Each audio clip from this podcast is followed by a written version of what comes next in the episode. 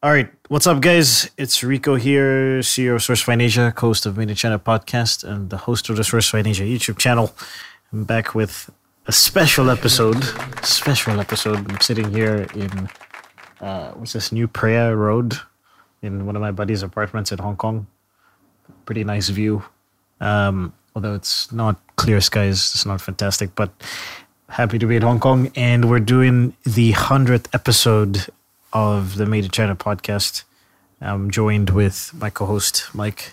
What's good, everybody? Sitting here in Chiang Mai, Thailand. We made it. We made it to triple digits. Yeah, man. So uh, basically, for the for episode 100, any of you guys that have listened to, I guess, more than five or ten episodes, uh, would have noticed that there's some consistent questions that I ask when I interview people when I do the sort of deep dive uh, interviews. And one of my favorite questions that I stole from Tim Ferriss was uh, is uh, what is the smallest thing you've done that's brought you the largest results? The 80 20 Pareto's principle. Um, for anybody that's not familiar with the 80 20 Pareto's principle, it's just basically the concept that 20% of the actions that you take in life and in business will bring you, you know, the largest results. So, for example, in in in your in a company, let's say, you know, you want to launch a, a crowdfunding campaign or something like that, and you identify a hundred influencers and just contact a hundred influencers, maybe that brings you, you know, eighty percent of the backers that come to to buy your stuff. And then maybe you do some advertising on top of that and that brings you you know another 20% so it, it, can work in a lot of different ways but that's the basic concept. So um, we have put together a episode where we're kind of putting together all the answers of the 80-20 principles that we've ever had on the podcast in 100 episodes. And we'll do a little bit of a review of the podcast in general at the end. And then we've got like you have to stick around. Even if you hear the outro music coming in you have to stick around. We've got a little special something at the end at the very end of the podcast. All right. Is it a teaser man? Like the marvel universe? How they put it at the end of the credits? Yeah man this is a mid mid mid credits mid credits uh, scene. You know, like you guys can't you can't you can't you can't leave the cinema early, son. Okay, all right. Gotta watch all 17 minutes of the outro credits. Exactly. Uh, all right. So without further ado, enjoy. I don't want to be a product of my environment. I want my environment to be a product of me.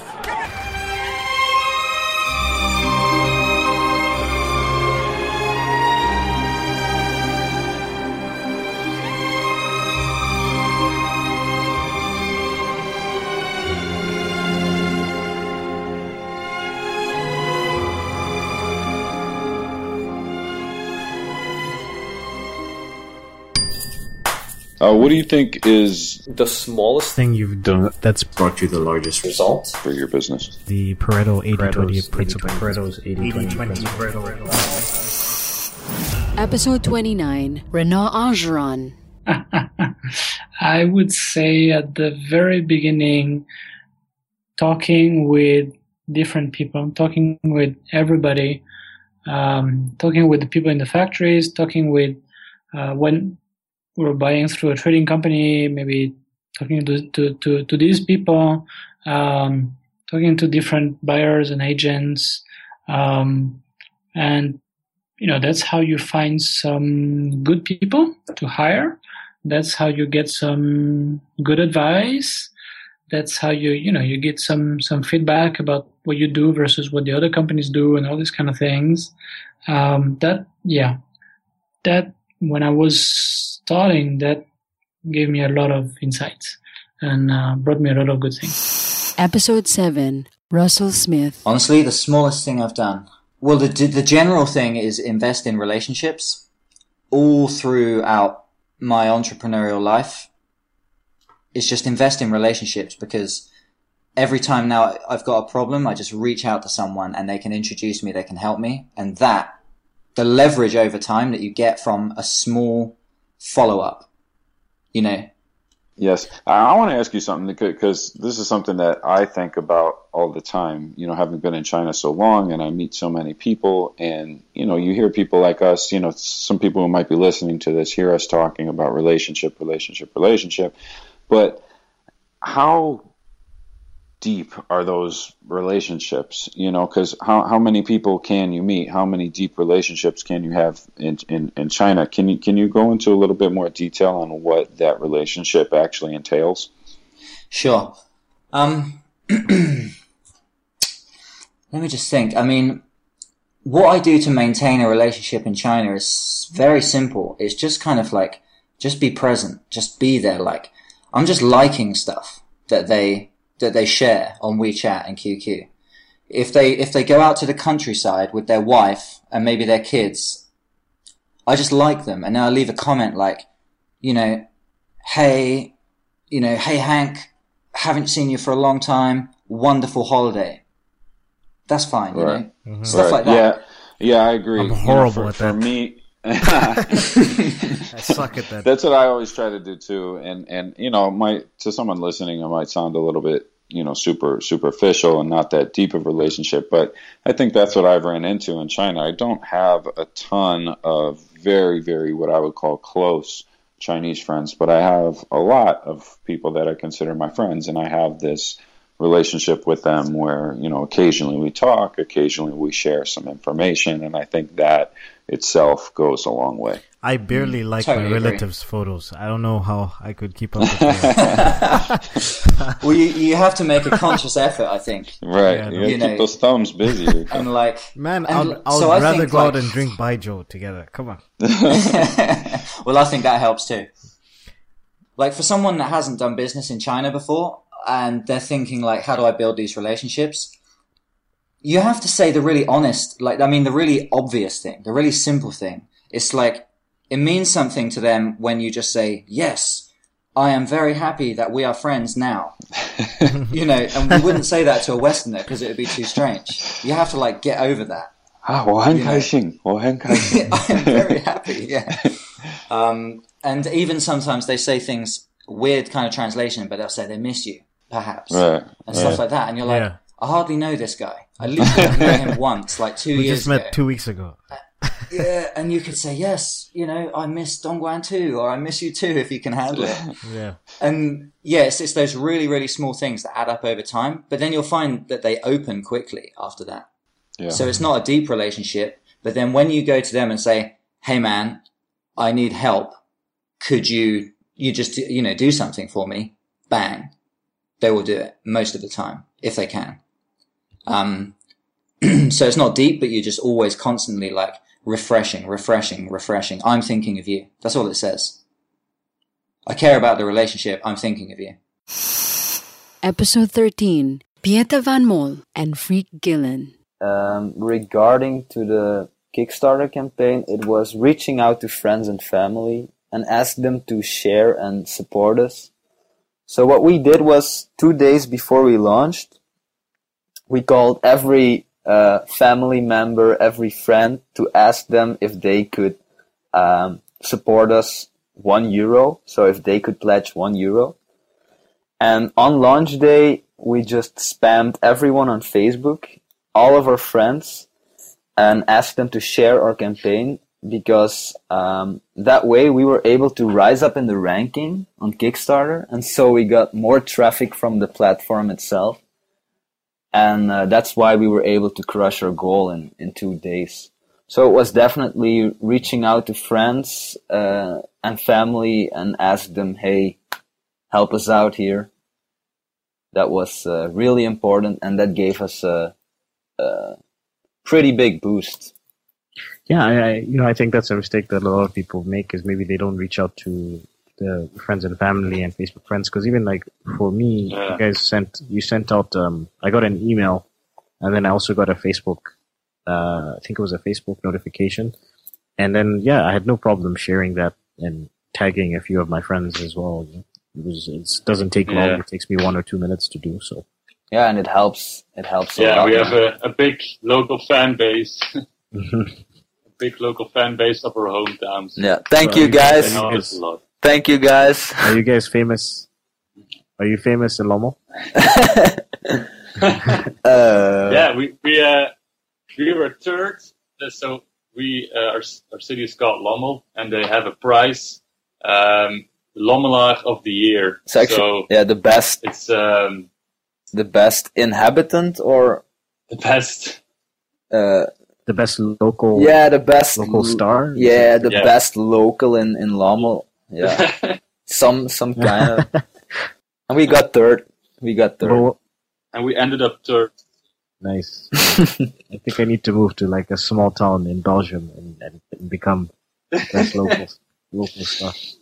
Um, Episode 38 Andy Church. during the day today, I'll probably think of numerous other things, Yeah. And and depending on where you are in your workday or how your week has been, Yeah. and for me, that came about because I just came back from a conference for people I haven't seen in a year, and I had a conversation last year with a potential client or a lead, Mhm. met with them, and this year I remembered the the, the the guy's wife's name and his kid's name from a year ago, and you know that led to okay, well we're ready to deal with you. All right. Well, that that probably didn't happen because I remembered his wife's name and his kid's name 15 minutes earlier, and we were talking.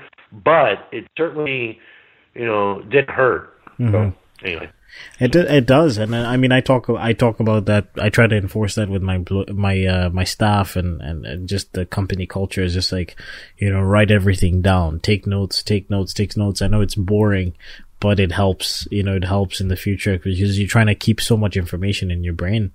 Um, if you can try to pay as much, att- if you can try to remember as many details as possible, it's always going to be beneficial for you. And, and I think it makes the difference between, you know, a- an okay business versus a really great business or, you know, somebody who does okay in, in, in their job versus somebody who does amazing in their job is, you know, that extra, extra 10% or whatever that you remember.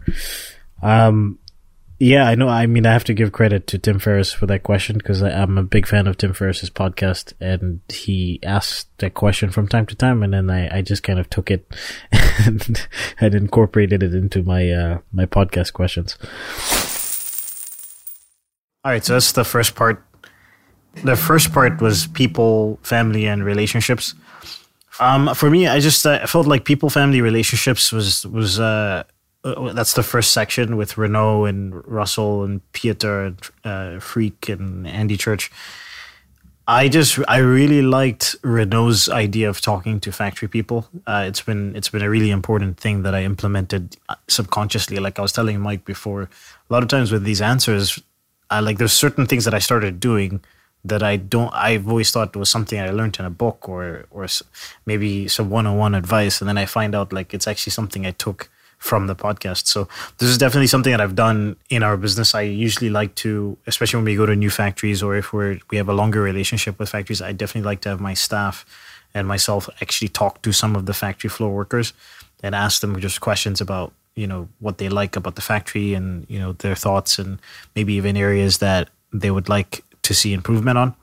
Um, I think that helps with understanding you know the factory that you're you're about to start working with and um, and then Russell had a point about investing in relationships. I still suck at that. I talked about it in the in the episodes. Like I still suck at like keeping in touch with people, um, both family and friends, and, and you know i i people complain about that. But I am getting better.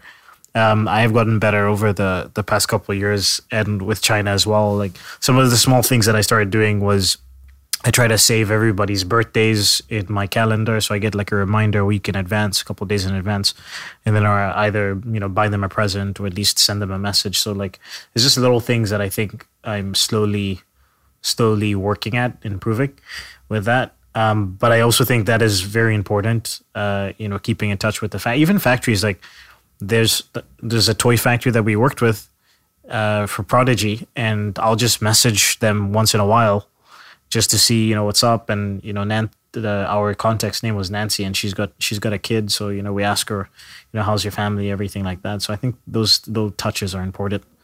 Um Yeah, if I remember correctly, she was really good at keeping in touch with us as well. yeah yeah I mean I Dropping messages every now and again for holidays and whatnot. yeah and she'll say she'll send uh for Chinese New Year I think she sent us wine last time you know so she'll to, she'll still keep in touch like that.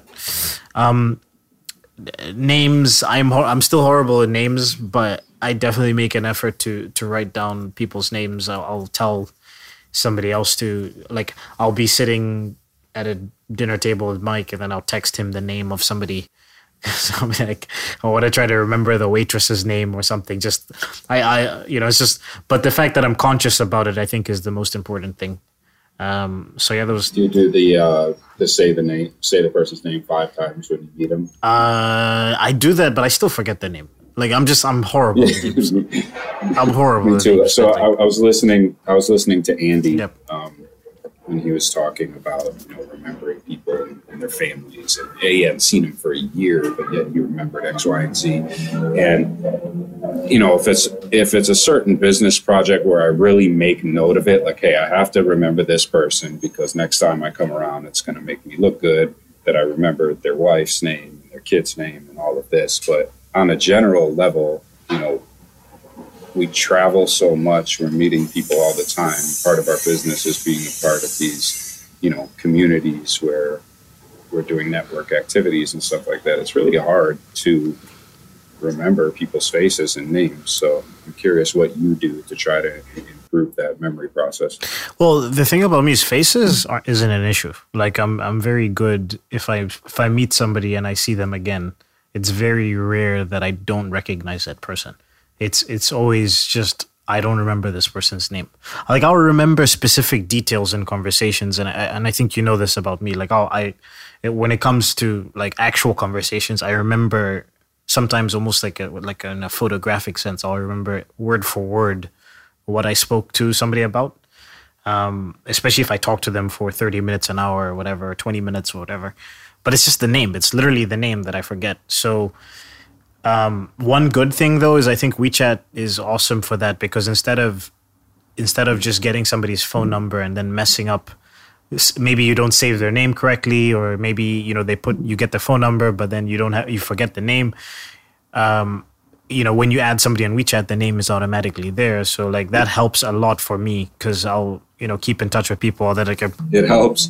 It it helps if they have their photo and their name listed. Yeah. But so many Chinese people put like an avatar up or a cartoon character, or just a random and then picture they put some random some, picture of a mountain some random yeah a random mountain and a random name too it's it, it's really confusing so i always try to make a point if i see that if that even if they they have their name in their photo i usually try to edit their name Yeah, that- if you edit their name in wechat then it saves as that Yeah, that's a definite. I definitely do that every single time I meet uh, specifically Chinese person. I will when I get their English name and I've added them on WeChat. I change their name in WeChat to the English name. Um, english name plus where you met them yeah, yeah. So that, that's that's that's that's that's how i i, I keep people and Yeah, if I if I do save if I do save phone numbers, I always put in the city. Like I always put in the city Mm-hmm. Yeah. of, of so like if you if you went into my contacts right now on my phone and you type in like GZ, like literally anybody's Yeah. phone number that I've gotten in Guangzhou is is there's their name and and it helps because I know I have like for, for example I have like four Mikes in my phone, so so it's like you know there's Mike Guangzhou, there's Mike Hong Kong, you know there's Mike Manila, like that kind of stuff. So Yeah, I, I was. I wanted to uh, touch back to to Russell because Russell was the one who was talking about investing in relationships, and you know, I've tried like you to get better at that. One thing in particular, but if you listen to, you know, you've you've heard me and Rico say many times we're big fans of the Joe Rogan podcast, but you know, Joey Diaz, his his buddy and former comic, he's known for being someone who always keeps in touch with his friends. And you know he makes a point to call the people that are close to him every week or every month whatever it is even if it's a short call you know two three minutes. How you doing? Everything good? Anything major going in your life? All right you know take care be well bless you love you you know what i mean so when i was listening to russell talk about investing in relationships it, it kind of struck home with me because i'm I, I think i need to do a better job of it but i'm conscious of it trying to do better. And um, you know i want to do that but manage my time as well. I think that's really important because if you're constantly investing in these relationships all the time it's also difficult to keep to your steady work schedule. So, you know, if you section off, or, or if this person that you hang out with, you know they're a talker and they like to get into their emotions and their relationship status, that might be somebody that you set aside a certain evening for. You know, Rico, we have a mutual friend that you talk about that a lot with. You're like, I, I love them but I know that if I'm going to meet up with them, it's going to be this kind of night. So I need to section off three hours for that. Whereas everyone's yeah, you also have to be so- in the in the right mental state to to hang out with those people sometimes. Right, most definitely. But yeah, so I, I try to invest in those relationships, but also be conscious of of my time as well. You know, give give that relationship the appropriate time, attention, detail that it needs, but also don't be taking away from you know the the, the day-to-day tasks that I need to do to be successful. Yeah, I just uh, you mentioned Rogan, and I was gonna I was gonna talk about something. So like in the past, I've tried I've tried telling girls that like, listen, man, like you know I be you know Rogan has that con- he has that thing about um, I guess the whole concept was that in the past we lived in villages of like fifty to hundred people. So you never really you never really met more than 50 to 100 people in your lifetime. So you know everybody's name. It's like the same thing as a small town. When you go to a small town it's like everybody knows everybody.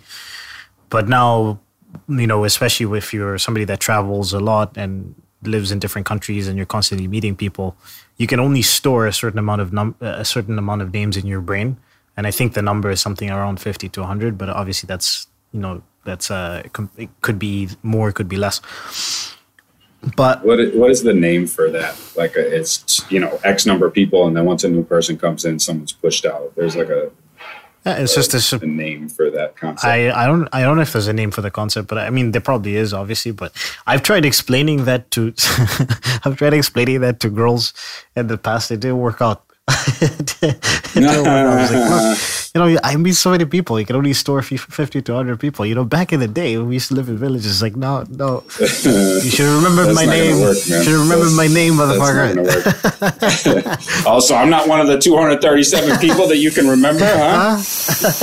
Pareto's 80 Episode 8 Ryan Mulvihill. The smallest thing I did with the biggest result was actually just posting up on my Facebook, reaching out to people and saying, Hey, all my Facebook friends, I wrote this book and I would just, uh, I just wanted to see if people were interested in reading it. I'm looking to collect pre-readers. The book is about uh, launching a business idea and getting your first customers uh, when uh, before you spend any money or any time on the business idea.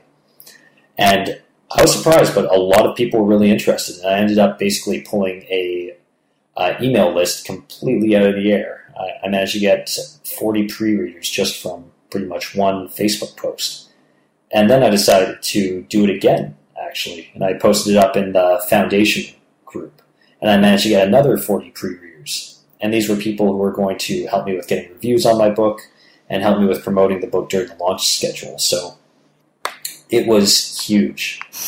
Episode 30 Neil Woodfine. I think um, engaging um, online with um, uh, communities of people, um, creating content, um, has been our best method for kind of uh, bringing in uh, uh, users. Um, we we've recently been kind of um, engaging on platforms like Quora um, and Reddit, um, and that has really kind of uh,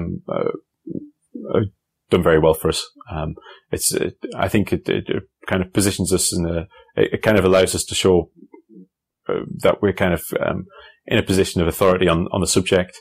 Um, and, um, it, it's where, it's where people go f- to find out answers to their questions these days. Um, and I think, um, compared to kind of more direct business development, um, model, it's, it's uh, probably more efficient. Episode 10 Zam Tool.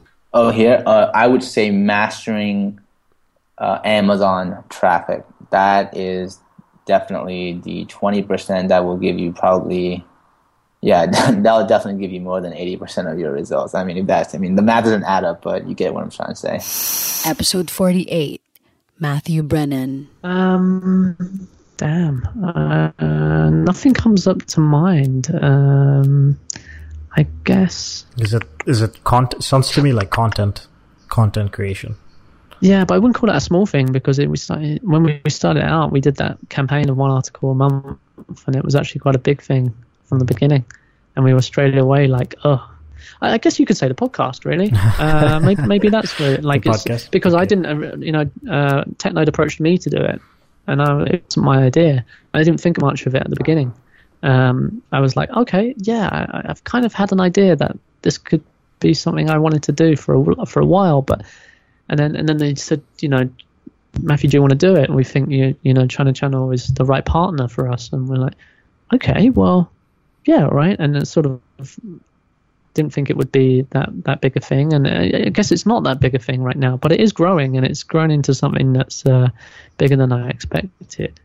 So and it- and and and it certainly doesn't feel like work. The whole thing feels like very enjoyable. It's like we're both there, like, okay, who are we going to find this week? To, you know, we, we can do this, and like, yeah, we could get that company, and it's like, yeah, that would be so cool. And then we actually get them, and and uh, you know, get them to talk about this crazy new thing that's happening, or, or or this thing that we're really interested in to do with the Chinese internet, and uh, uh, and so it's it's really like doing something that you, you really enjoy. So that's fantastic. Episode 28 Ryan Flynn. marketing. that's and that's not my forte, and I don't really have any business being a part of it. But uh, um, doing doing more of this creative direction for this brand, it's led me to reaching. out- I've had to reach out outside of the design world, and I've had to find some good partners and make friends with some of the some of the good blogs that we're going to be working with here really soon and and just and just the collaborations that we have on, on deck is is the biggest thing. I think when you go to a buyer and you say you're doing something with so and so and so and so, it that's the way it's going right now. Everyone has a collab, everyone's working with somebody, and it's just all about validation. You know, you could have the best shoe, and if you know no one's going to see it if it's not marketed, then no one cares. But if someone likes it and puts their name on it for you know puts a different spin on it, then it's then it's amazing. You know, it's everyone's got uh, the same brain sometimes, which is good for us. It makes it easy. All right, so yeah, I mean, um, the, so the power of internet and marketing your brand was the the, the this past section. Um, I just wanted to comment real quick, like, because what's what going through these episodes has forced me to do is it's forced me to evaluate some of some of our earlier podcasts, and uh, I mean, Ryan Mulvihill is one of my best friends, but like probably wasn't relevant for for the in China podcast. Um, also, you know, but you know, at that time it was like I was more than happy to get any sort of guest. Not that not that the podcast that he and the book that he wrote wasn't valuable. It just wasn't really directly related to the to the concept. Um, so it is what it is. But you know, it- my my thing is like all of these points were basically about marketing, and I think they're all extremely important. Uh, the most consistent theme, I think, was engagement with community and and driving traffic to your to your website or you know your product service whatever it is through content creation um, both i mean ryan mulvihill neil uh, woodvine uh, and, and matthew brennan all mentioned that like ryan flynn talked about it in a, diff- in a different way. Uh, he was actually the first listener that became a, a guest. Like he was he's not one of our friends. He was he found the podcast because he'd been in, traveling to china for a very long time. He was in the sneaker industry and uh, you know reached out to me. We met in person and then we ended up recording a podcast. I think we met i think we yeah we recorded the podcast after we met. Um, so that was pretty interesting to to actually meet a listener you know and he's he's an awesome guy and i've, I've kept in touch with him touched base once in a while since. And one of the things i liked about what he mentioned was mutually mutually beneficial partnerships and i think this is very important because what tends to happen is when you run a business for a while you start to get distracted and you want to learn about new things, new concepts for your business, or you want to pursue different business interests. So a good example with us would be like the fact that we run a, a you know a, a sourcing company, but uh, or a manufacturing consulting company, but you know, there's the potential to sell on Amazon and things like that. And people have always asked me, "Do you want to sell on Amazon?" I'm like, "Of course, it's interesting to to to want to sell on Amazon or another e-commerce platform, but like that's an entirely new business model." And rather than me shifting focus away from what we're currently doing, I'd rather have a mutually beneficial partnership or strategic partnership with somebody else who already knows how to do that side of the business, and then I can focus on on what we do best. So, I think yeah, uh, you know, marketing your brand and, and Yeah, I, I'd say that's that's definitely one, one thing that you've done really well is like stay the course for for what you're working on. You know, as an entrepreneur, especially here in, in, in Asia, there's so many opportunities coming at you from all different directions, and the more you become known, and the more you know friends you have in this in this network, the more type of opportunities and, and investments come come your way. So being able to kind of filter those out and, and not just jump at the next big thing and stay the course with what you're doing is, is a great trait to have. And I think listening to all these guys, whether it's Neil or Sam or Ryan, um, it was interesting relating back to SFA because these were early episodes. You know, these were all the first, you know, with the, the exception of Matthew, these were all the first 30 episodes. It was interesting listening to some of the recommendations that they had and some of the um,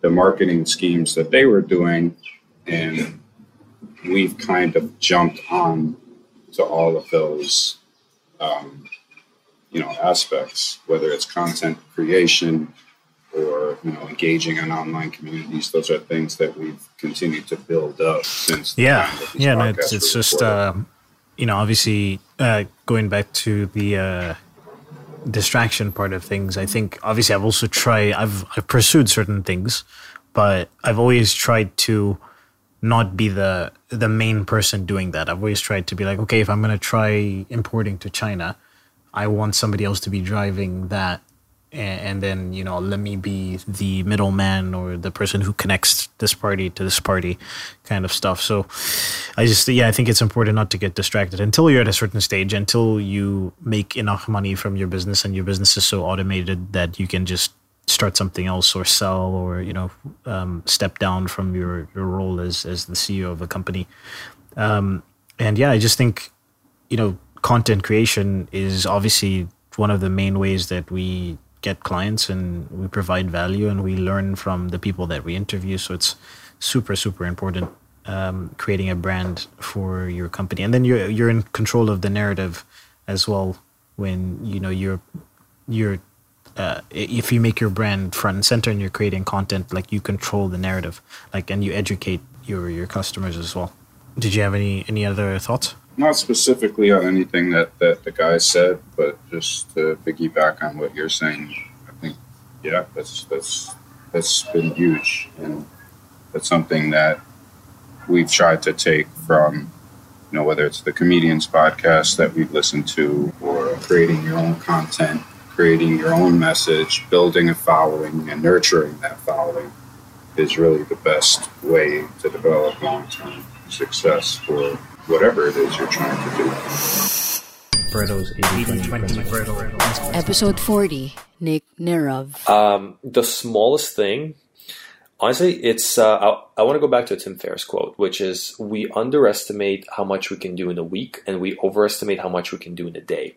And the smallest thing that made all the difference was taking half an hour to an hour action every single day progressively. Just literally making that a habit, whether it's just researching, understanding the process, listening to the podcast, shooting off that email to the supplier.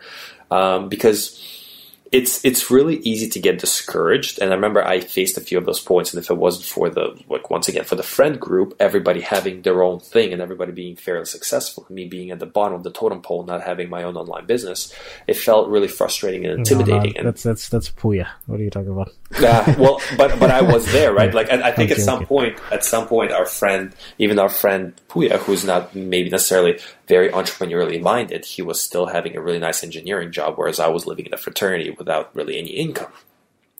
So, so, so you know, uh, I think that if if you just make it as easy on yourself as that, just commit to let's say between 6 p.m. or and 7 p.m. or 6, like just make a habit of one hour, preferably in the morning, because once you start delving into this, the hardest part, the hardest part of really anything, whether it be writing, exercising, um, you know, starting a business, it's that initial start, initial bump. Diet, especially. That diet's a big one too, cooking. It's just that initial, like, first five minutes of doing the damn activity. Once you get those five minutes done, you shift gears and you're in it. You're interested in what you're learning. You know, you're you're you're absorbed by it. So uh, just give yourself like, hey, you know, these next five minutes I'm going to spend doing this. Preferably, I'm going to do it for the next hour, and one hour a day of research and action. Just like, okay, so I've learned now how to do product research, and then start doing the product research. Don't make excuses like, you know, oh, uh, I know it now. Episode 16 Nathan Jansen. So for me, it's um, having a weekly meeting with my partner, uh, the CEO in Beijing, and we discuss what I'm going to do this week, what he's going to do this week, and I, uh, via the method of seven habits of highly successful people, and I hope uh, at some point I'll be part of that elite group. but not not there yet, nowhere near. But uh, what I do is I separate my agenda per different function I have. So as a general manager, I need to do things in uh, my company. As a project manager, I need to do things in my company, and as a, a manager for uh, for marketing, there are also different tasks. And every week, I just check what I'm gonna do, plan it, and then the rest of the week is gonna be more or less stressless. Episode 70 Leonie Tan. Um, honestly, I think it's the is the weekly meeting. We have like a weekly meeting, like Yeah. that we do like once a week, Yeah. and um, we have this guy who uh, we have Jose. So he he is like the CEO slash the COO slash like the organizer. Yep. So basically, he is like our mother. Like he always makes sure that everybody does their job. So I think the thing that we do that I that I like is like every week we will meet and we will say, okay, so what did we do last week, each of us, and then Yep. what will we do next week? So if there is something that is delayed or there is something that is lagging, you know, like then you can talk to each other and say, hey, like what's going on? Like is there some some problem? Like can anyone help you? You know, and then like Mhm. what's next? So that way you keep organized, you stay organized, right? Because if you don't have that, I think then you kind of get lost. Like, have you done that? yeah, Have you, you not got to be able to track whether you're actually making progress. Um, it's the Right. same reason why we used to do or we do uh, Knox, like the mastermind stuff, and then and then as within my business, obviously we do masterminds, but there's a book that you should read. Um, and, and I get, the whole team should read called uh, Mastering the Rockefeller Habits? Okay. and it basically talks about how you know Rockefeller was able to build a company where everybody was aligned in their visions, even Oh, though really? even though the company was gigantic and there's so many employees, everybody was aligned on it. And and it talks about how you you create the structures for Right. meetings and so the daily, the weekly, the quarterly, the monthly, the yearly, like Right. yeah, it, gives you all the the structures and how everything fits together. So I kind of took that system and implemented it into into my business. And it's, you know I was doing when I first started we were doing daily and weekly. And then mm-hmm. because I read that book it gave me the the frame to to create the the quarterly meetings as well. Right, right. and then also just setting like goals that your, your staff can set or your team can set. That daily goals like daily goals that lead into weekly that lead into monthly that lead into quarterly Yeah. Actually, that's um, that's what Carl taught me. yeah, And he which told which me I told that. him to read Yeah. the Mastering the Rockefeller Habits. So it's one of those books where you you're you're gonna go back to it like every few months. Like Right, I go right. back to it constantly Okay, and yeah. to to refresh it and down. yeah, um, and it's good to get started early. I mean, right now, I mean, I don't think when you're first getting started and it's just the team, the five, you don't necessarily need to do all of those meetings because it's more just Mhm. about execution Right. and getting stuff done. But then definitely once you go like six months out, a year, a month, a year, and you start to maybe hire some people, Right. then then that's when you really need to to have those systems in place. Episode 44 Nick Ramil. rate my days. Rate my days. Uh, end of every day. Uh, another thing, I don't know if I've told you this either. Or I think maybe we've talked about it. Uh, very simple, zero to ten, and you know, zeros the worst, tens the best, and then I'll write down, you know, quick one to two sentences about why that day was what it was.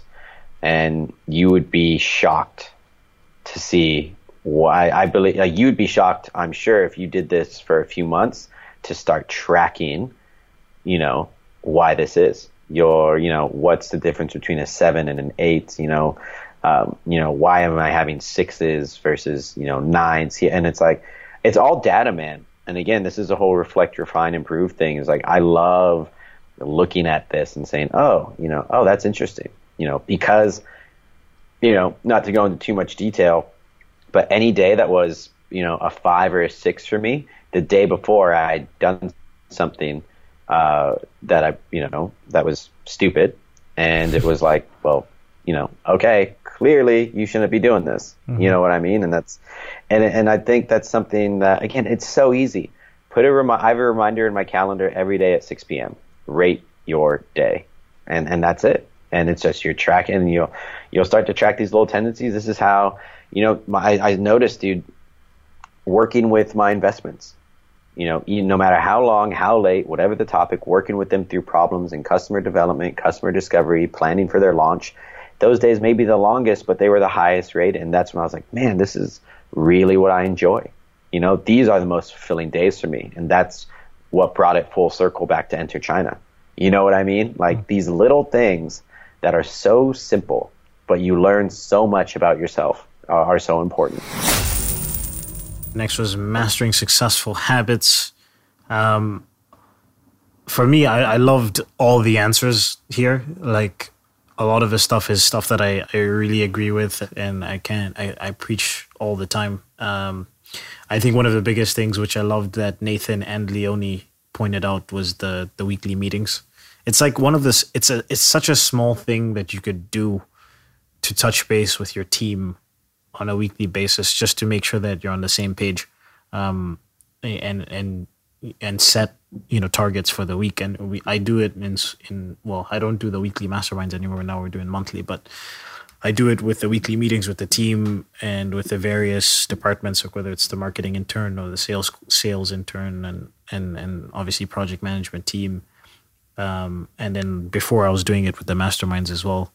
Um, and then it's just it's a good way to track progress. Um, big big fan of it. We've doing been doing that since the beginning of the of the company, and and I think I mentioned this book in one in one of these these clips is mastering the Rockefeller habits, and it's, it's about how the daily, weekly, monthly meetings and goals combine into you know the quarterly and the yearly, um, and then you know Nick Nerov and Nick Ramil both talked about creating successful habits, tracking your days, um, rating them, you know, things like that. Like these are, it's just again daily, daily tracking or weekly tracking to see if you're actually pushing towards what you're trying to accomplish.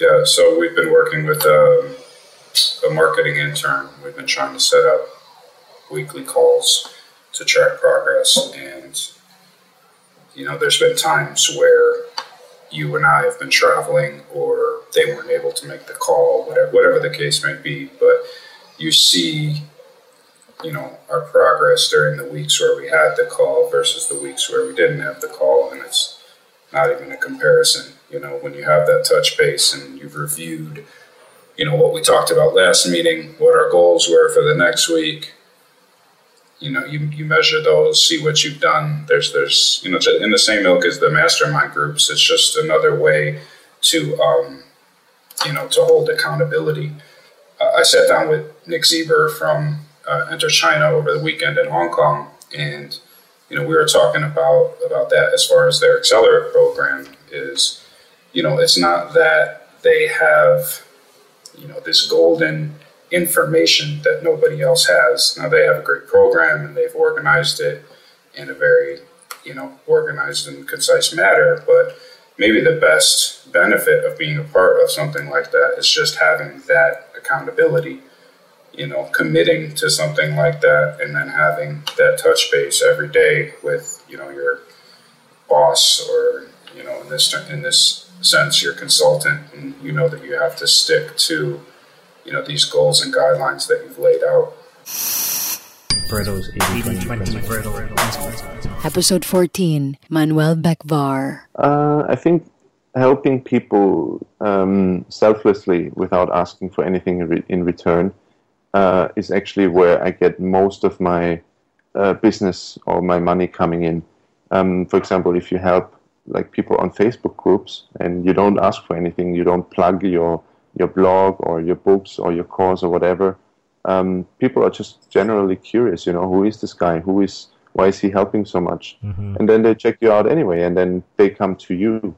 Um, and I feel like helping people just satisfies me personally, but also it helps um, my business immensely. You know. So giving Absolutely. giving value. Yes, Always. giving value. You need to give a lot. These days, you really need to give a lot for free Mhm. to to to attract potential customers. You know, otherwise you're just someone plugging a blog or a course or trying to sell something. Episode 76 Luigi Mangasha. I guess being grateful.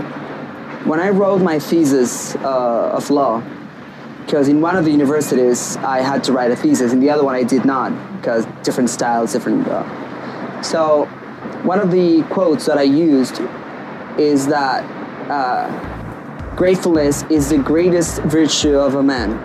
Um, that reads that way, uh, more or less words. So I believe so.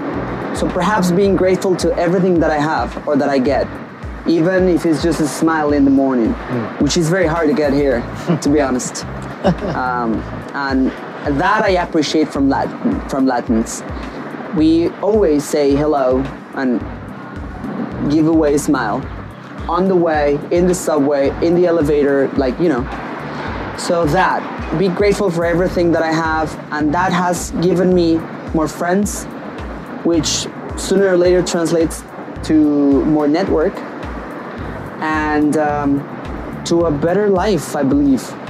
I am a sociable person, so I kind of need to have people around, if you will. I mean, not exactly that I don't know how to be with myself, which I know, but but I but I want, I like to share. Part of the Mafia Crew thing again. Just share what you have. The knowledge you have, it's meant, and even the money or, or the riches you, you, you accumulate in life, they are meant to give. If you keep them, there is not there's no good doing that. That's what my father taught me. Um, at some point, you have to give, give back. You don't even know who, but give back something as much as you can in the way you can. A small gesture, a picture, a video, a pat on the shoulder, something, I don't know. Give back. Episode 85 Harrison Bevins. I think for me it would be focus. Um, just making sure that I'm not trying to do too many things at once. So I think it's pretty common for people starting out to, to try to do too many things at once and that can be distracting and you, you waste your energy on stuff that's not giving you any return.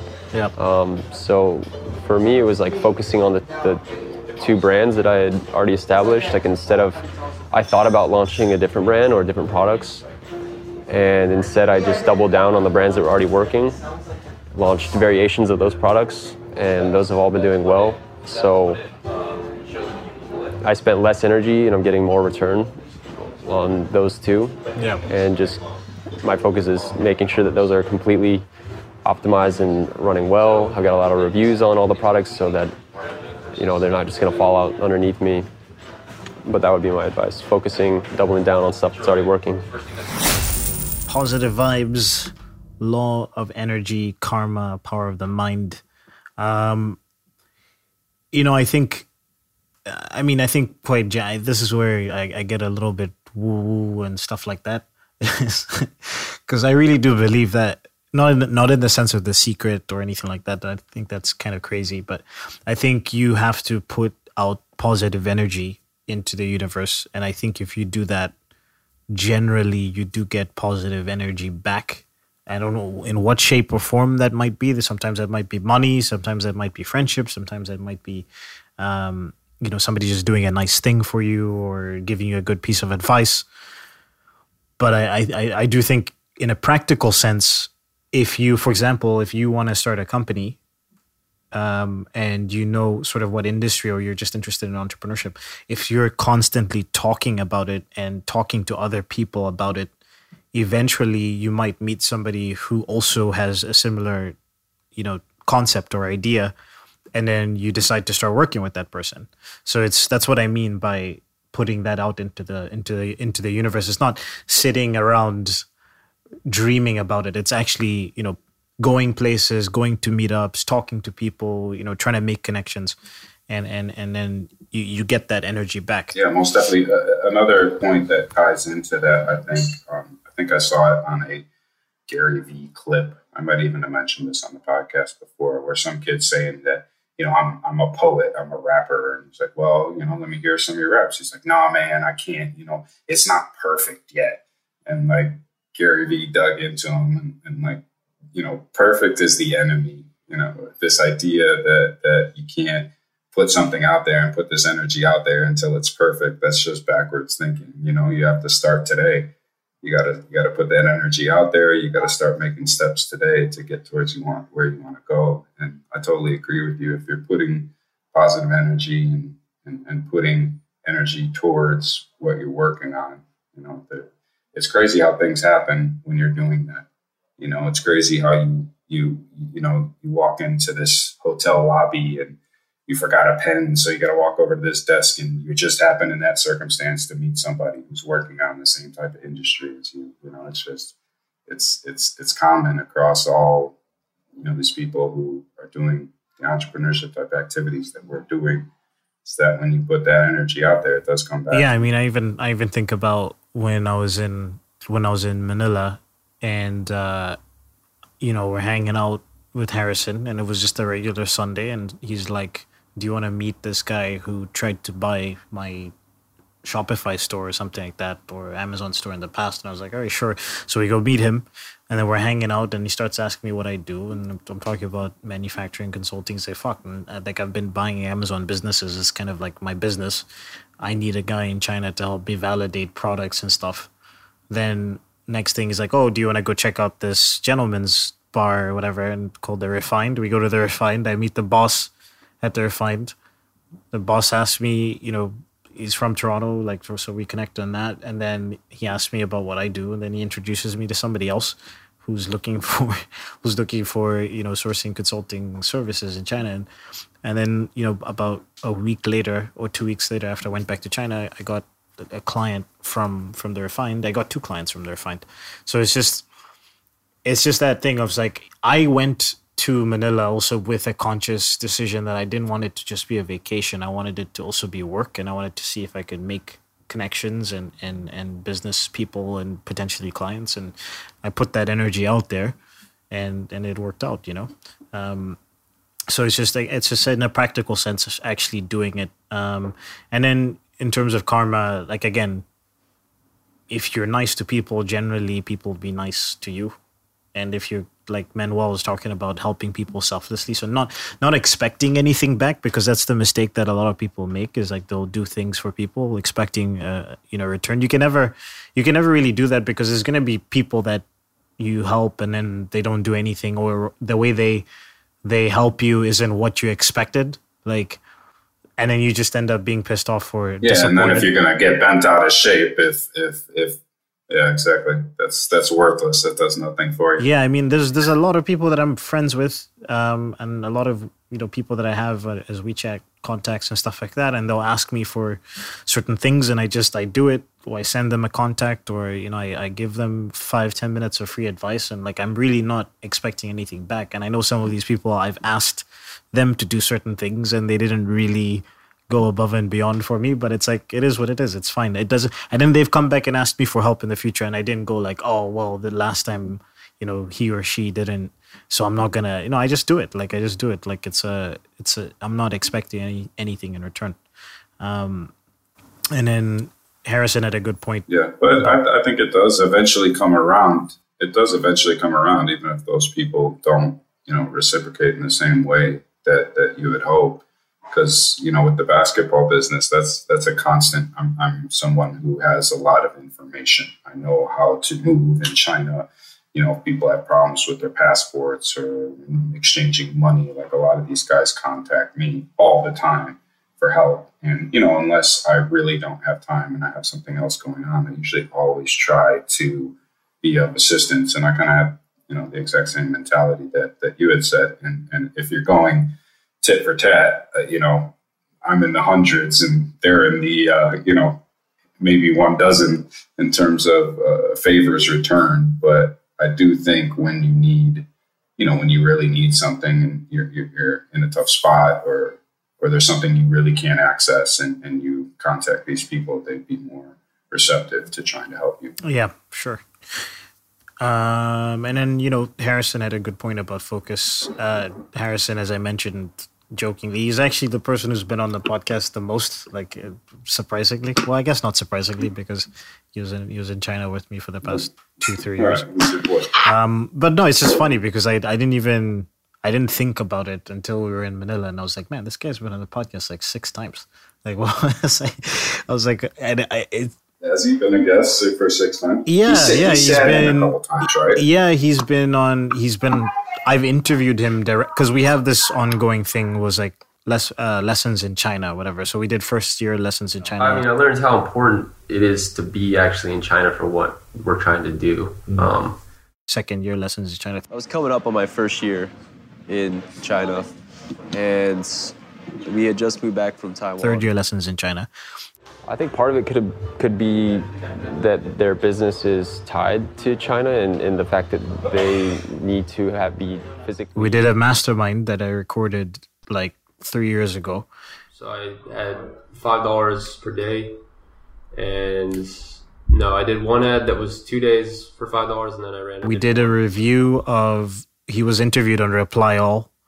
Um, when they were asking about Amazon, so we did a review episode of so that. low. I knew he wasn't making money. Uh, I think it was like it was like eight dollars, and then at that point, I, I bought out. I and bought I think there might be one episode that I can't think of right now. That he, and then I've I've been he's been on my YouTube channel and I've been on his YouTube channel, so I think I posted one of those as well. And then there's actually an episode that I have with him. There's like two two videos or something that I have with him that I haven't even released yet. So so it's like yeah, he's been on the podcast like six seven More times. Harrison coming, whether you like it or not. Harrison Bevins in the house. Um, yeah, so I mean, it, focus is important. I think uh, you know he touched on that, and it's again the power of the mind. Like if you're consciously, if you consciously understand that you get distracted, putting steps in in line, um, putting uh, creating steps that allow you to focus on what you're doing is is, is extremely important. Pareto's 80-20 Episode 31. Heather Schuster. Oh, networking. Networking, Yes. Mhm. And showing up. showing showing Yes. up in person. Yes. Just be there. Being there in person has made the biggest difference. network like hell. Mm-hmm. Make as many friends as possible because you never know where help is going to come from because you're going to need it.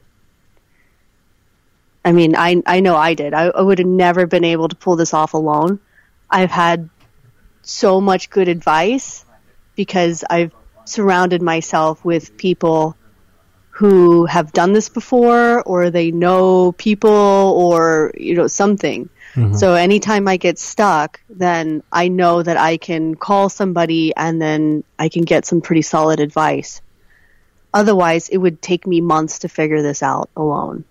And as you know, like time is money. So, yeah. Episode 91. Mark Ramos. networking, I guess, more like because I don't do it enough. But I think that every time I meet somebody, uh, offers me the best opportunity. Yep. You know, in the long run. Episode 86. Noel Nagiyat. The smallest thing I've done, largest, is showing up. Just showing up to the to the refine every day. Just it's from either 11 o'clock in the morning when we open, or I'll come in a little bit later, but I'll stay till closing. But just sitting at the bar, working from here, Mm. like working on other projects as well, not just on the refined stuff, and meeting all the members and them to get to sit with me and and we chat it up and and there's always this same reaction is like oh when I get introduced as the owner, like, oh my god, you, you're here. You're actually here. You're actually here. Yeah, yeah. Like, yeah, why? That is a that is a big that is a big deal because like I, I remember even the first day that I came I was like oh actually I met the owner on the first Yeah. day and it's like it, it makes you feel very welcomed Yeah. and it also makes you feel like this guy really cares about his Oh yeah, business yeah I love this place. Yeah. I love it. And again, I, if somebody asked me, why did I open up? Why did I open up the refine? And it came off pretty cocky, and oh well, that's that's how it came out. But I said I did it for me. Yeah. I basically built this exactly for me. Everything that you see here is based off what I like. Mm. I just know that I'm not the only person that likes that. Like that's one thing. I, I'm humble enough to say, hey, I'm not the only one that likes fucking Chesterfield's couches. yeah I'm not the only one that likes, you know, playing video games while I get a foot spa. Like I'm not like that, right? It's all like, oh, I'm unique. No, no, I'm like everyone else. yeah So I basically put this together. So if that's the case, this is my man cave. You know how guys in North America will, you know, get permission from their wife to build, use their garage, a very small part of the garage to turn into a man cave or the basement, and they're like, please, hon, can I make a man cave? Please, I just want Oh, to put TV. please I want to don't- put a recliner don't chair. ever let me be in that position in the future I know. I, I fucking did it here. I just created a man cave. yeah But this man cave now is for every freaking guy that comes through, right? And we get that all the time, man. It's like, dude, I can't believe I can just come here and play video games. I'm like, yeah. And then one guy asked, he was here a second ago. He texted me, he goes, hey, is it okay if I play video games? I'm like, why are you asking me that? That's your banking. Yeah. You can go. You don't need permission for that. Goes, oh, I didn't want to race your thing. I'm like, race it. If you race it, you race it. Yeah. Don't worry about it. Well, I'll start again. So that's like the smallest thing I did was just show up, man. And it, and and that's the thing. It's not even to other people. That's a big thing. To me, it's like, hello. This is my business. I have to be here. Um, all right. Next, networking and being present. Um, just showing up, really. Uh, Heather, who's was the first person that was the first person to be there, a return guest on the show. Um, Just six episodes later, huh? yeah, no, I mean, I think those a those a hiatus though. Like, I don't think we'd released that many episodes after about episode thirty. Okay, our our upload uh, frequency was not was not on point. So that's six episodes might be like six months, you know. Yeah. so, uh, but anyways, like Heather, I was more than happy to have her on the podcast uh, more than once, and I think the first time was just I really liked her story, and we'd met, and uh, I wanted to interview her, and then uh, she was she's an Enter China member, obviously, and then the second time was she'd had she was she had a crowdfunding campaign. Ironically, I think I'm wearing her slippers that that she she made Ollie slippers. I'm wearing them right now.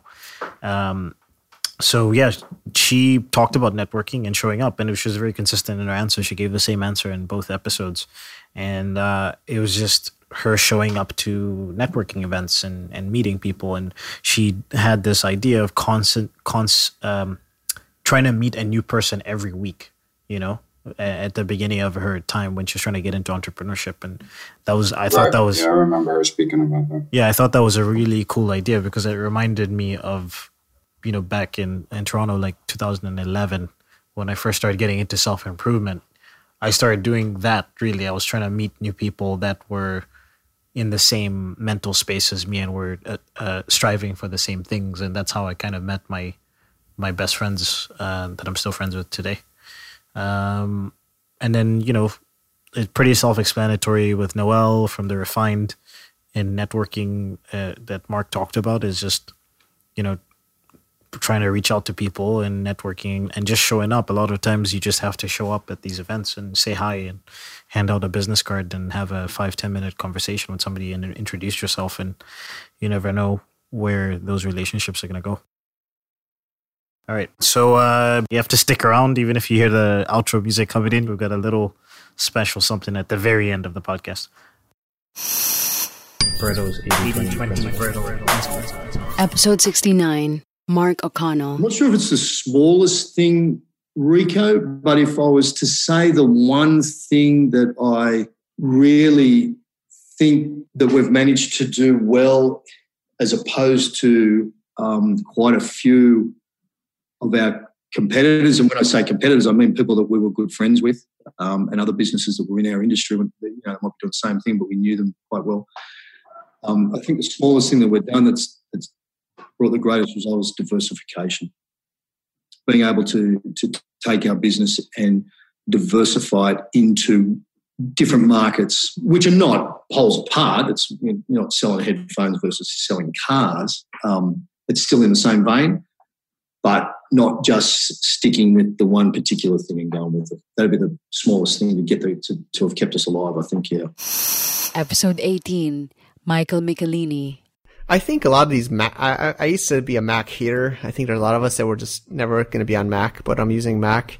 Um, and I, I buy these Mac apps like, and I used to be the guy that would never pay for software. Uh, but now I just buy it because it's not worth me trying to get around it for 10 bucks or something anyways. So, uh, I buy all these productivity t- app add-ons or these uh, these shortcut keys. Like my favorite launcher app, I don't know if you, you know, like uh, is Alfred. Alfred. And Oh, uh, I've I used them before. yeah, I love that damn thing, and I I paid for it. It's like thirty pounds sterling or something, and uh, I set shortcut keys like crazy, and I sync it to my Dropbox so I can use it between different computers. It's crazy. I just do.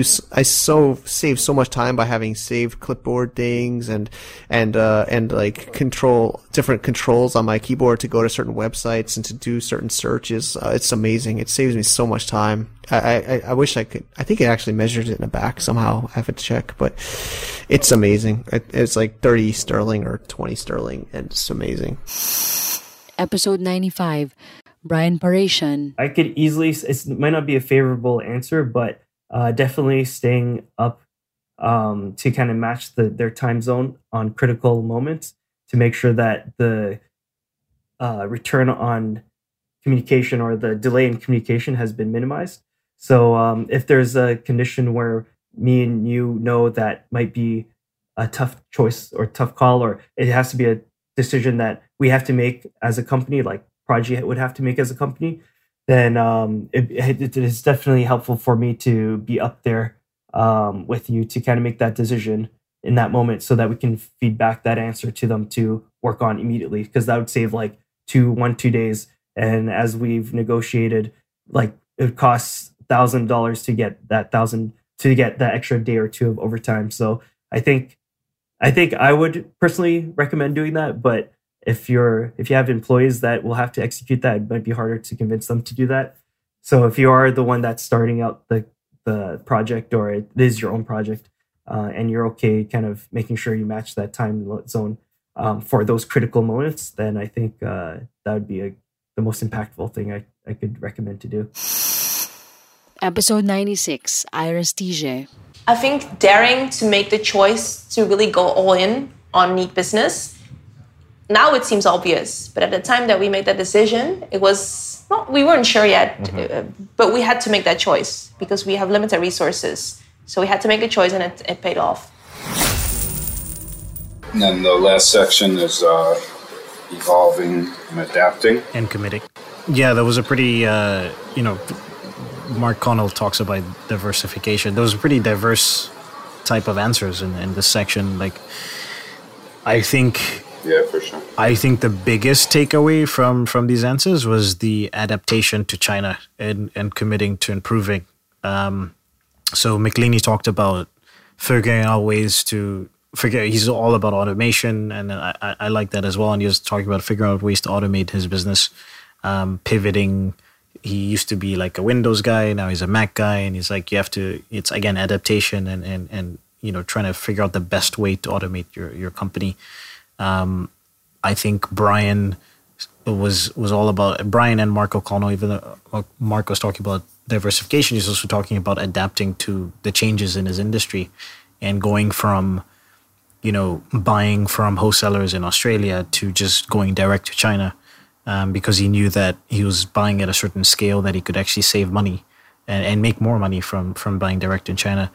And and one of my favorite things with Brian uh, from Prodigy, which is why he was like such an awesome client to work with, was that he knew that there were certain things where I I can't make a decision. Like there were certain things that only he could make a decision on or his team could make a decision on. And in the early days, especially with the original design, it's so expensive. There was so much money invested. He would actually stay up on the days when we were doing a, let's say, uh, the final random inspection or inspection on, you know, during production. He would actually stay up and wait to see what the results were in real time so he could give us real time feedback.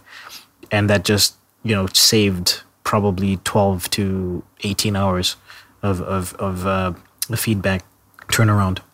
Um, and uh, I think Neat, which is like one of our most recent episodes, I also noticed like if you see the qu- the quality of the episodes getting much better, but um, our most recent episode with Iris from Neat, um, again, it's adaptation. They realized that they'd started off with a a um, a service that was meant to be targeted towards consumers, uh, and then realized that this was more of a SaaS thing. It was more of something that they could provide as a service to to companies um, on a commercial commercial side of things. So they adapted and they pivoted, and, and obviously it's been very successful for them. So I feel like some of the other sections that we talked about might be a little more uh, self-explanatory. It, maybe not as as time consuming as some of the things that, that the people from this part were talking about. So, for example, you know, Brian stays up all night and he's you know talking to to China during during his time. It's not that that that's so difficult,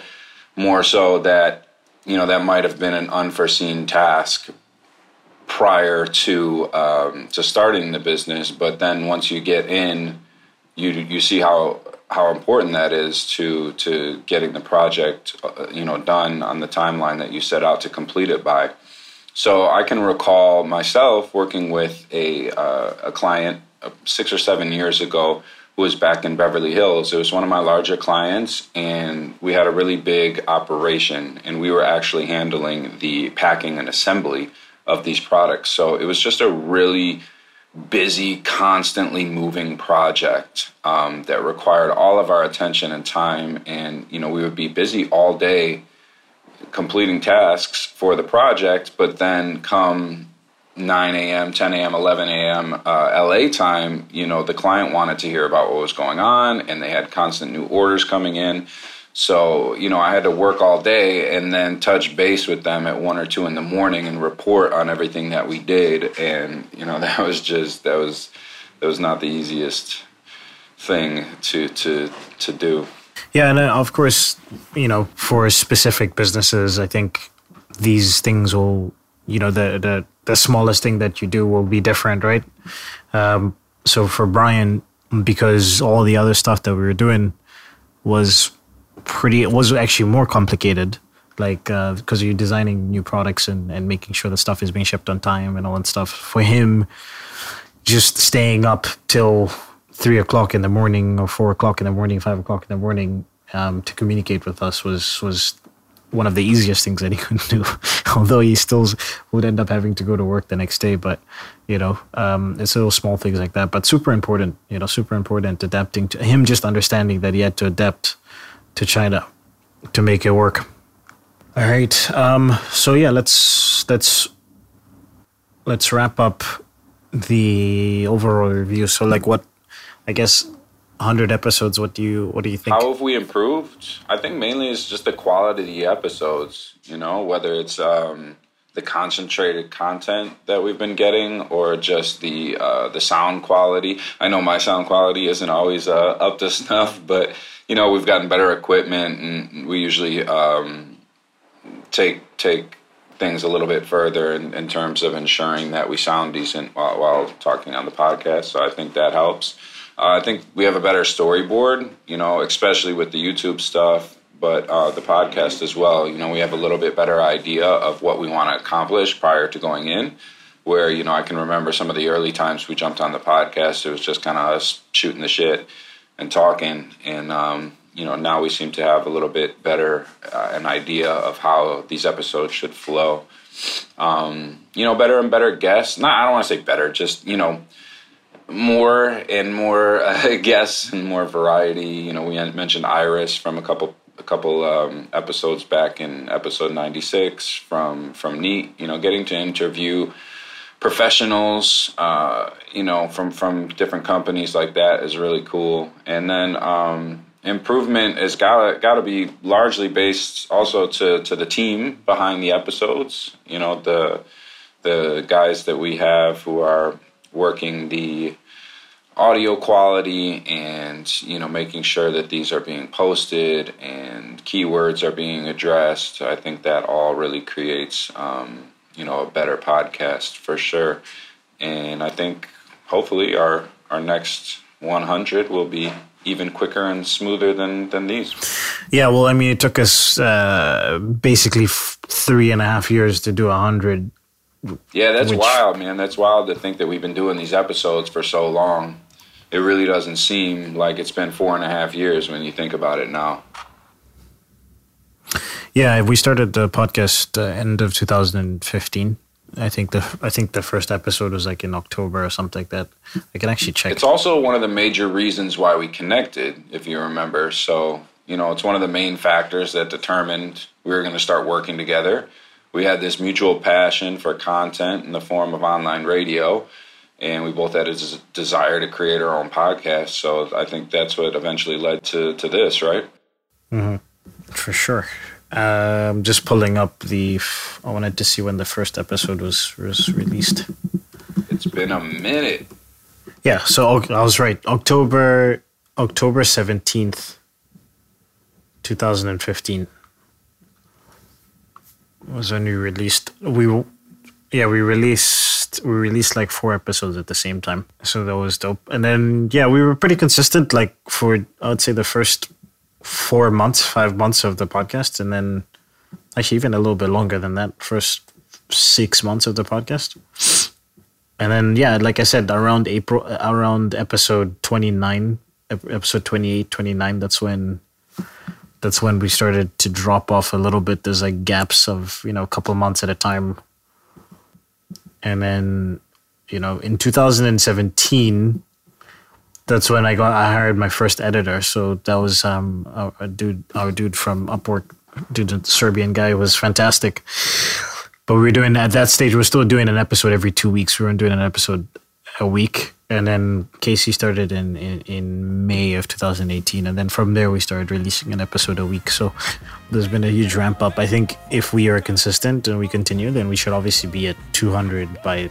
this time next year. So you know we just have to continue doing that. We could you could potentially even have more because you know there's there's little small episodes that i could do in between that are little bonus episodes and stuff we just have to ramp it up and know, obviously with the youtube channel That's like the Made in China episodes we do. Wait, wait, wait.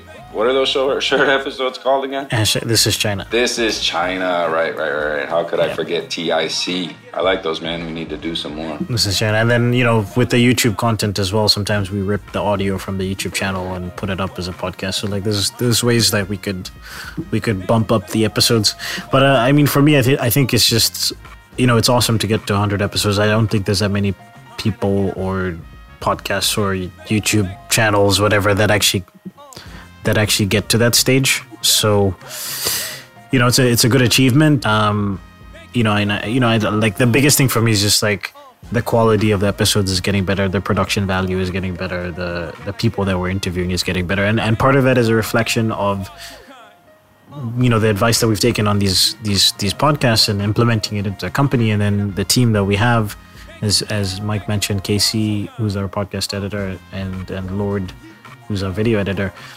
And then you know Luke potentially our, our marketing intern and and uh, Vincent who's also helping with sales and marketing.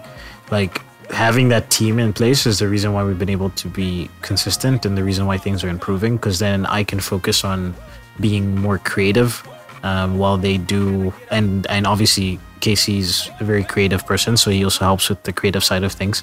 Um, but while they while he does the actual editing because it, it takes it would take me three times the amount of time to edit and I still wouldn't be able to to get it as good as he does it.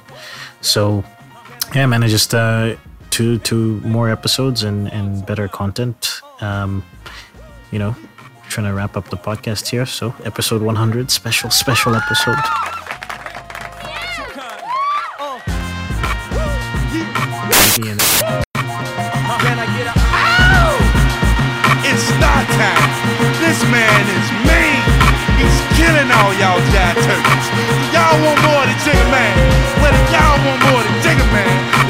y'all to help me bring him back to the stage. Stay hold. Come on, say it. Hold up, hold up. Are y'all out there? Are y'all out there? Come on, loud. Yeah. Now see, that's what I'm talking about. They love you, Jigga. They love you, Jigga. I like the way this one feel. It's so motherfucking soulful, man. But wait, there's more. There's more. I teased this at the beginning of the the podcast. Uh, Mike, what is the smallest thing you've done that's brought you the largest results?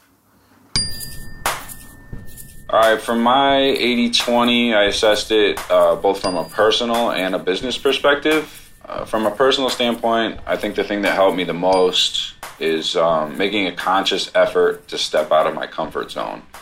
Um, socially, I can be shy or awkward at times. I often don't initiate conversation unless I'm very comfortable with the people around me. And I've noticed a lot of times I miss opportunities to assert myself in certain situations. So, whether it be someone I hear over talking, uh, you know, I hear, overhear someone talking about a topic that I have a lot of knowledge in, for example, sourcing or China or basketball. You know, I, I've noticed in the past that I'm not letting go of some of these long held social anxieties and won't just go for it and start talking to them. So that's what I've been trying to, to, to curb. I've been trying to cut that behavior and really focus on just, you know, letting go and, and, and, and joining in on these conversations. So getting out of that mind frame and starting to make a point of speaking up regardless of what the outcome is going to be. You know, the most important thing is that I make the effort so recently, uh, when I hear someone talking about dealing with China on a, on a business perspective, or I hear Chinese people struggling to get something done in Thailand, I just immediately insert myself into the conversation, in, a, in a polite way, of course. And it's led to a lot of new friends, a lot of new friends, interesting conversations, and even business leads. Uh, for example, I made friends with this lady at a restaurant in Chiang Mai. Uh, I heard her talking in Chinese, and I just kind of started making friends with her and her husband and, and just see what's going on. And come to find out, she's a major player in the Chinese mainland Chinese tour business. And she was super interested in what I had to say about basketball, and she wanted to add a training arm to her, a basketball training, you know, arm to her her company. And we've been collaborating on that. You know, she gave me discount rates on her hotel. Yes, a Chinese-owned hotel in Thailand. They're making moves uh, and her and her family are awesome people. So that's just one example. Um, get uncomfortable, man. It, it, can really pay off. And then from a business perspective, for me, it, it is uh, same as a lot of our, our guests said before, is just showing up. You know, Rico and our staff have done a great job setting up this system we work with. Uh, I've been trying my best to get into the Slack and WeChat groups every day and just contributing to the conversations, especially questions that you know our interns and employees have. It just allows our staff to get some specific expertise from me about business and allows me to always be up to date on the projects, um, even in the situation where I'm not managing them. You know. Nice. Um, for me, for me, I okay. I'm going to split it into two answers. One is going to be life, and then another one's going to be in specifically SFA business wise. So in life, I think the the smallest thing I've done has been to actively choose who I surround myself with. So it was a conscientious decision that I made when I was like 19, when I was just looking at the people that I was hanging out with in college, and I remember. I don't know. I just, I just always felt like, I always felt like I was more, I was more ambitious than they were, and I traveled more than they had. I just felt like they were more closed-minded. And it was funny because whenever I would whenever I would bring up something like, "Hey, I read this, you know, uh, philosophy quote or this book that was talking about entrepreneurship," and then they would kind of like shoot me down, like, "Oh, that's ridiculous," or you know what I mean? It was just never like, never embracing what a nerd. Yeah, exactly. It was kind of like that kind of stuff. It's like never embracing the idea of doing something more than what we were doing. Um, so I don't know, I just felt like, man, like I, I really want to meet people that are ambitious and and kind of think the same way that I do, and I only had maybe one friend at the time who was like that, and the other guys were just fun to hang out with in general. But just I knew that they were just going to end up, you know, with normal jobs and not leave the country or anything like that. So started getting involved into online communities, uh, self improvement, reading a lot of self improvement books, and then that's how I started to meet my friends. And then even within that, even within that community, I was conscious about. Um, I was I was conscious about who I actually chose to hang out with within that self improvement community because there were also some people that I liked, but and we we read the same books, but we ne- didn't necessarily mesh personality wise.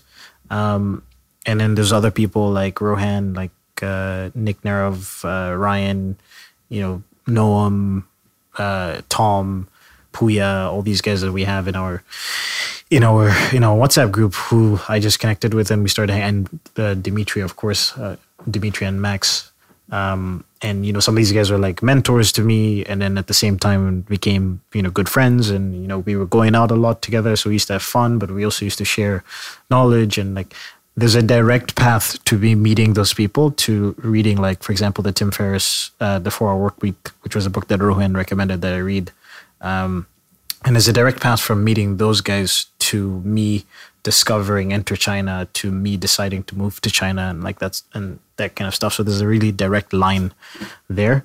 So i would say that in life that was that was a that's a really important thing to do. I think a lot of people are afraid to stop hanging out with their friends but a lot of people that you meet a lot a lot of people that you meet in college and high school you're just friends with them because of proximity.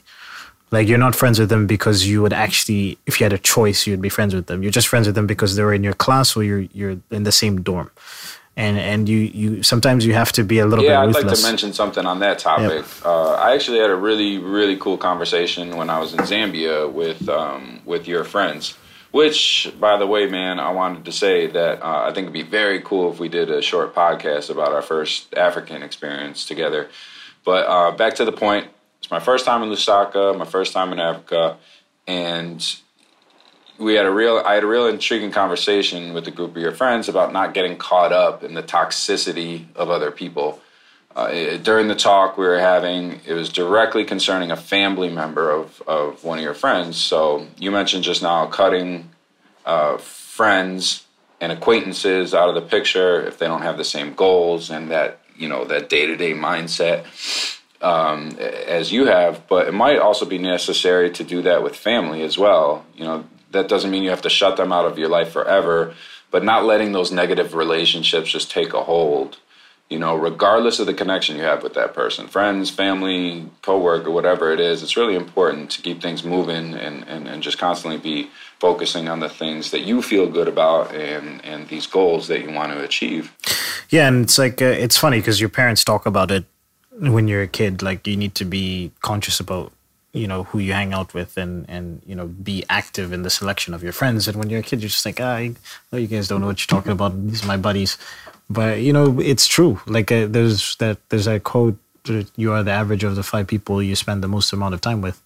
And yeah, You're the- lucky to have had that, if- man. You know, some people aren't as lucky to have that mindset instilled in them from from such a young age. Uh, but thankfully, for those people, we're now in the age of the internet, and you just aren't bound to the people that are within your physical proximity. You know. Yeah, and I, I didn't I didn't listen to my parents until until college, you know, until like I was around those people in college, and then I started thinking to myself like, there is more to life than what we're doing right now. You know, there's more to life than this, and and just my, I guess my general life experiences with with uh, traveling, you know, to different countries. I just kind of always thought like I want to do more stuff. I want to travel more, and I'll talk to people about going to certain places, and they'd like think it's ridiculous to want to try to go to some you know country or whatever. And I was like, this is just, or even just to try different foods would be like a thing, you know.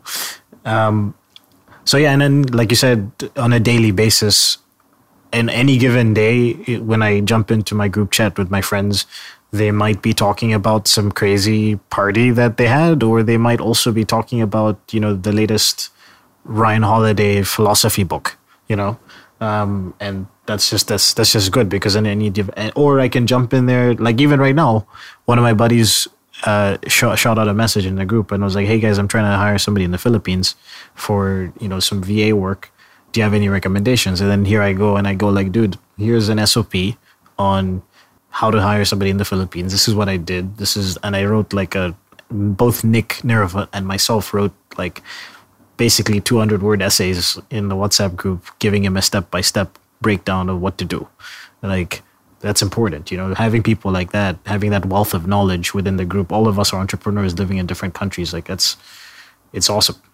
So, enough about that. Um, business wise, the smallest thing we've done, it's just tough, man. Like, it's tough because I go back and forth between one, the, the weekly meetings, and then two, the I kinda have a different podcast. opinion on so I think from an operational finish your point standpoint, it's the weekly meetings tracking, setting. I kind of have a different opinion on that, but go ahead, finish your point first, please. I think from an operational standpoint, it's the weekly, like setting goals weekly, uh, setting goals weekly, and then reviewing and tracking those goals. I think from, just from a purely operational standpoint, because I remember at the beginning of a company as well, one of the things that, like, one of our first clients had worked with another sourcing company before us, and he noted that a big difference was that with the other sourcing company, there wasn't really any milestones or any sort of real like they had a general like hey we're going to get this done in three months but uh, like on a weekly basis there wasn't actual action items that were produced and done you know?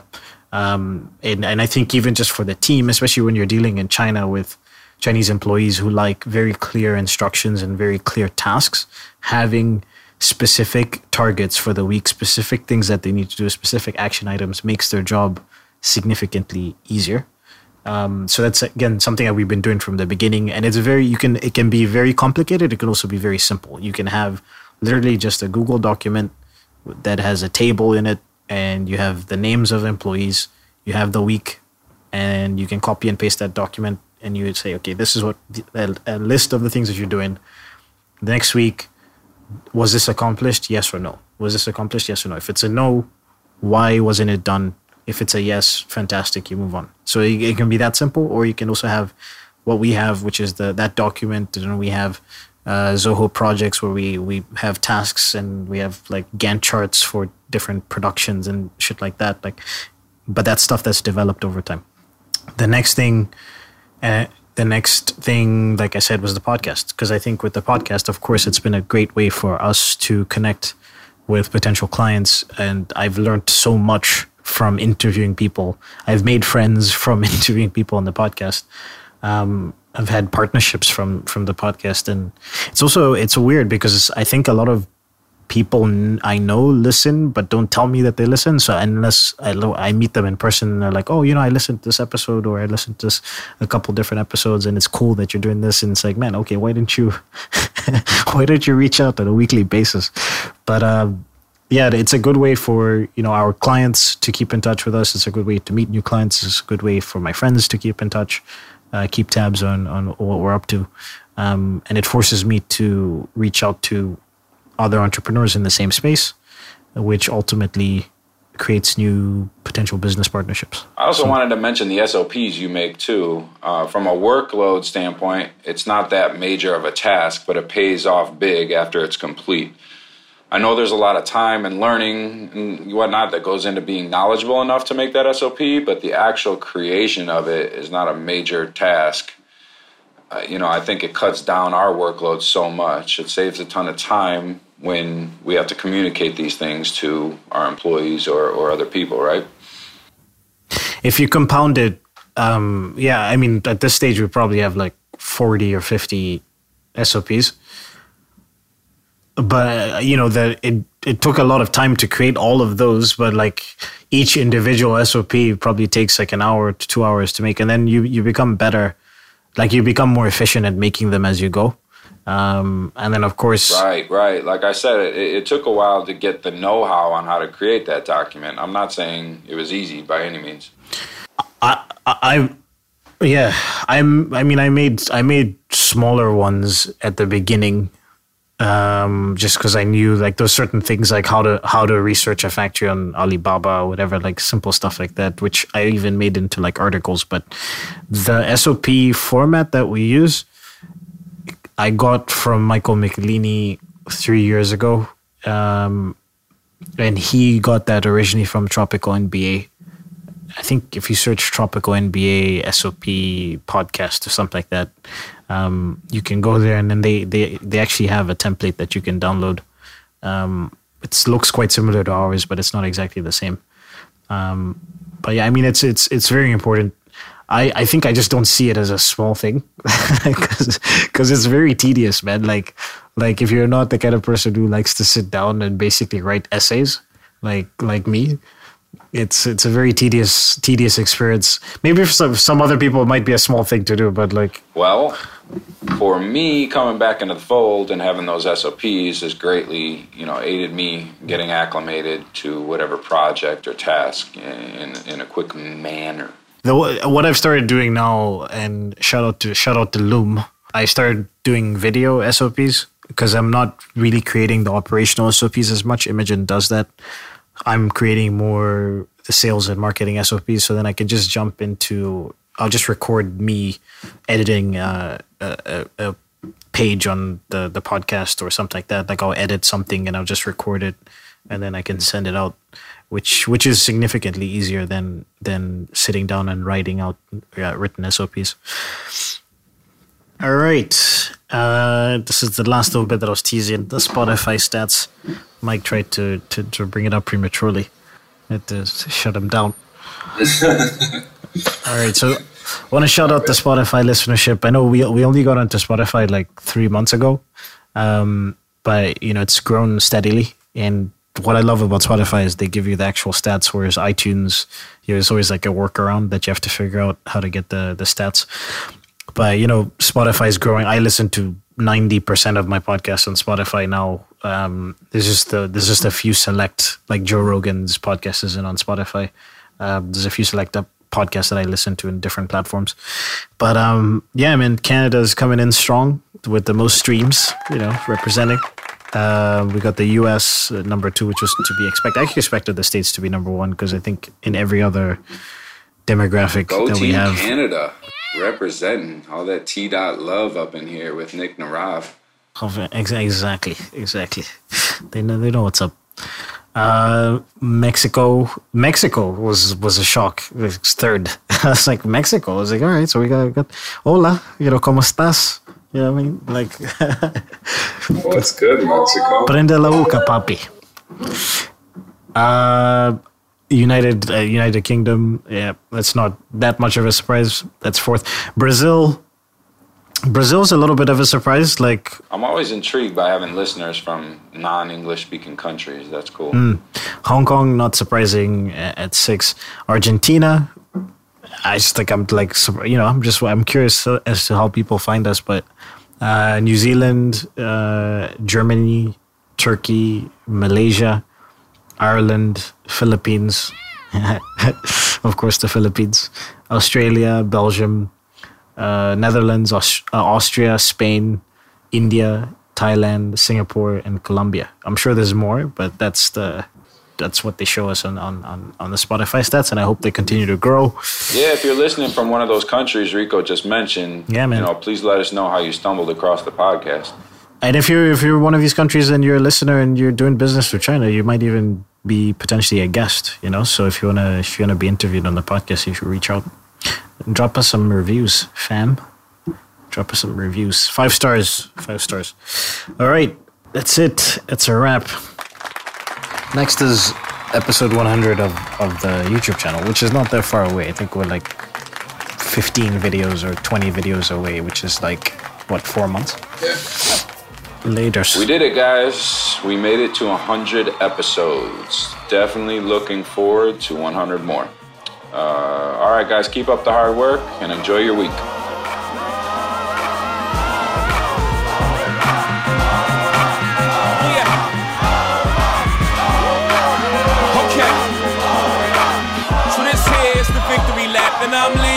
That's how you get me back. After a year, them 16s is 1.2. So that's 2.4, and I'm only doing two. You want in the game, attention, new dudes. I can get you BET and TRL too. You want to be in the public, send your budget. Well, fuck it, I ain't budging. Young did it to death, you gotta love it. Record companies told me I couldn't cut it. Now look at me, all star studded. God for above par like I putted. All cause the shit I uttered was utterly ridiculous. How sick is this? You want the bang, send Kanye chains, send Justin Dust, send hypocrite. Then you got spit. Feel something like this. Woo, woo. What the hell are you waiting for?